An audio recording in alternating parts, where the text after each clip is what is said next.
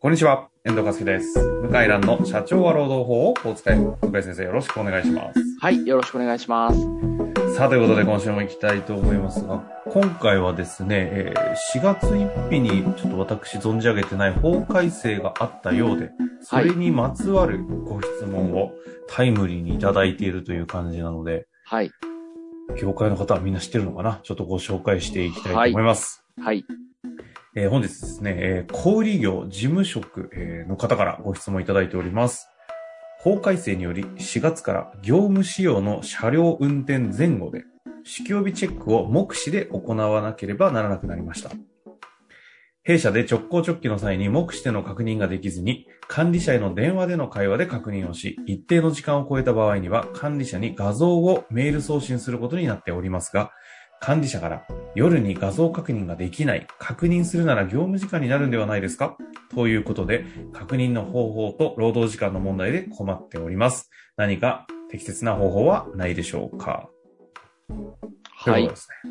はい、これちょっと初めに法律の軽い説明を。はい。えっ、と、道路運送法規則によりですね、えー2011年ぐらいから、あの、運送事業者はアルコールチェックを運転前に行わなければならないという規制が始まりまして、はい、はい。あ、運転前後ですねうんうん。はい。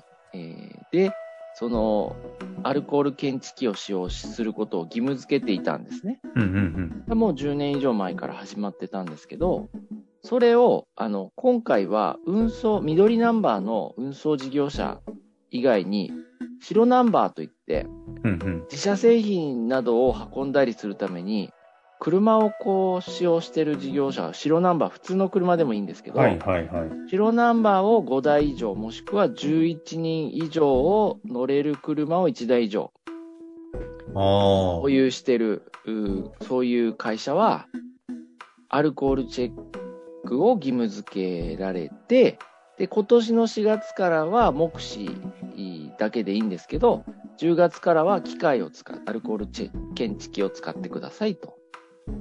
こういう。なるほどはい。あ、じゃああれか、メーカーとかで地方とかに支店持ってる場合、大体現場営業なんで、車、白ナンバーで運転してたり、いや、もう必須で対す象よってことねで。すよね。地方の営業職の方だったらね。ああ、なるほど。はい。工そうなん場でだ。知らなかったです。そうなんですね。そうなんです、実は。厳しくなったんですね。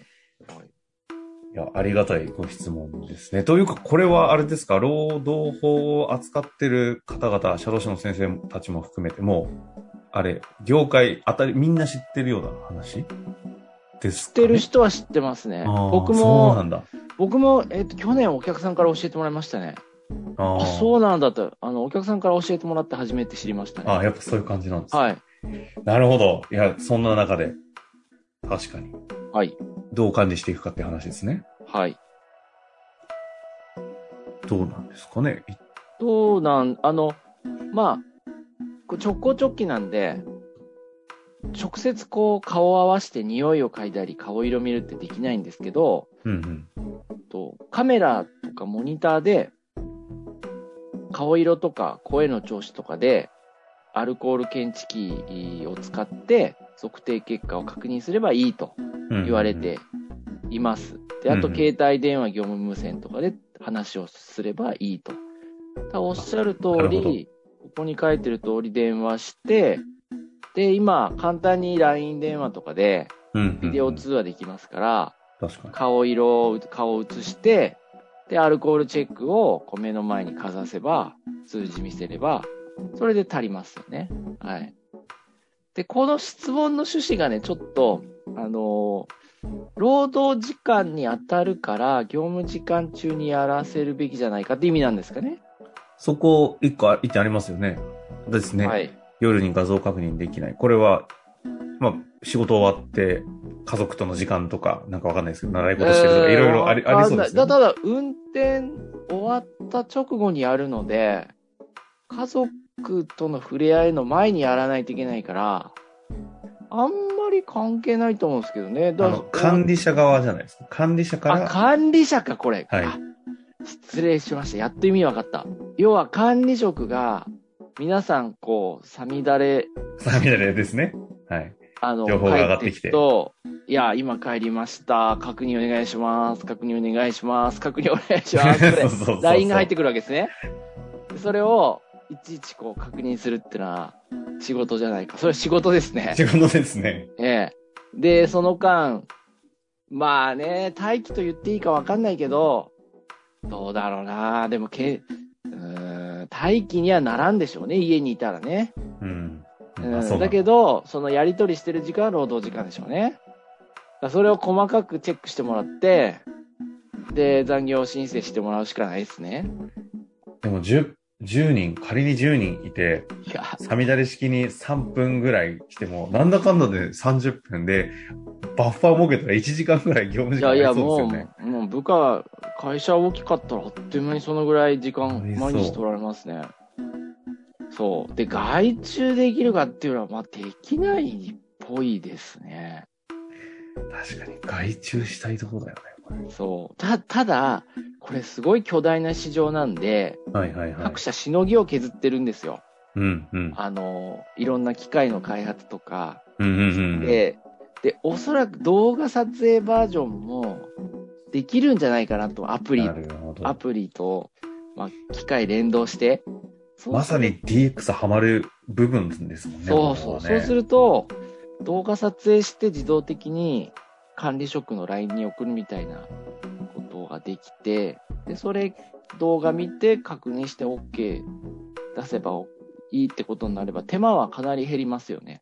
確かに。うんちょっとこのあたりは、こういう話をしていくと情報も集まってきそうなので、ぜひね、リスナーの方でこんな、なんか、いいツールあるぞ、みたいなのあれば、ぜひ、いただい、教えていただいたらシェアしますし、こちらとしても情報あったらね、皆さんに提供していきたいところですが。 そうですね。これはアルコールは大変ですねね、でも本当に、あのーこれ、運転中に飲んじゃう人いるんですよ。アルコール依存症の人って。え、それは、え、運転して、な我慢できなくて飲んじゃうってことですか飲んじゃう。缶中杯飲んじゃうみたそいうな。。そう。うんで、これは問題ですね。千葉県八街市の、こう、通行中の子供を引いて、亡くしてしまった、死亡してしまった事件があって、2021年6月なんですけど、うん。うん。これを受けて、こう、この改正が進んだんですね。もっと厳しくしようっていう。だああ。なるほど。から動画の確認、カメラ、モニターなどの確認ですね。もしくは携帯電話による確認。まあだ動画でしょうね。やっぱりね、今はね、スマホ持ってるからね。うーん。それを、まあ、しないといけなくなったってことで、いいことですよね。犯罪というか、その、防止という意味ほで。とんどの人関係ないけど、でも分かんないじゃないですか、途中で、例えばラーメン屋さん行って、はいはいはい。なんか、餃子食ってたらビールの頼みたくなってそう一そうそ杯うならいいかと。そう。ありますよね。で飲みたくなるそういう瞬間は。そう。でそういうのを、まあ、うこんの検査とかテストあることで予防できますかなら、るほど。だからすごくいいと思うんですけど、まあ、もうちょっと、まあ、まあ、会社がアプリ開発して、で、そのアプリに記録したら自動的に後で確認できるようにしてもらえるといいですよね。なるほどですね。。いや、売れてんですすよ。アルコールチェック計測器。アマゾンで見たんですけど。はいはいはい。はい。だた私がお世話になってる谷田さんも、はアいルコールチェック。 それ個人的にお世話になってるやつですね。はい、うちうちのチーム。 アルコールチェック計測器を開発してて、うんうん私知らなかったんですけど、いや、かなり売れてるんですね。うん。へえ。うん。いや、もう市場がこれで今日、すごく増えましたからね。まあでもそうですよね。に2倍、3倍になるんじゃないですかね。これで、罰則なんですかやらない。えっ、とね、そう。これがポイントでして、罰則がないんですよ。ああ。うんあの、飲酒運転の行政処分は、あの、今まで通りうんうん。あ。るんですよ。はいはいはい。あのーい飲酒運転引き起こした場合も責任取らされたり運送事業者するのは変わんないんだけど、この計測器を計測しないで罰則があるかっていうと、ないんですよ。はあ、努力義務みたい努な感じ力義務みたいに、まあ、事実上なってて、要はまず制度を普及してから、ちょっと厳しくするのはまだ早いねってなったんでしょうね。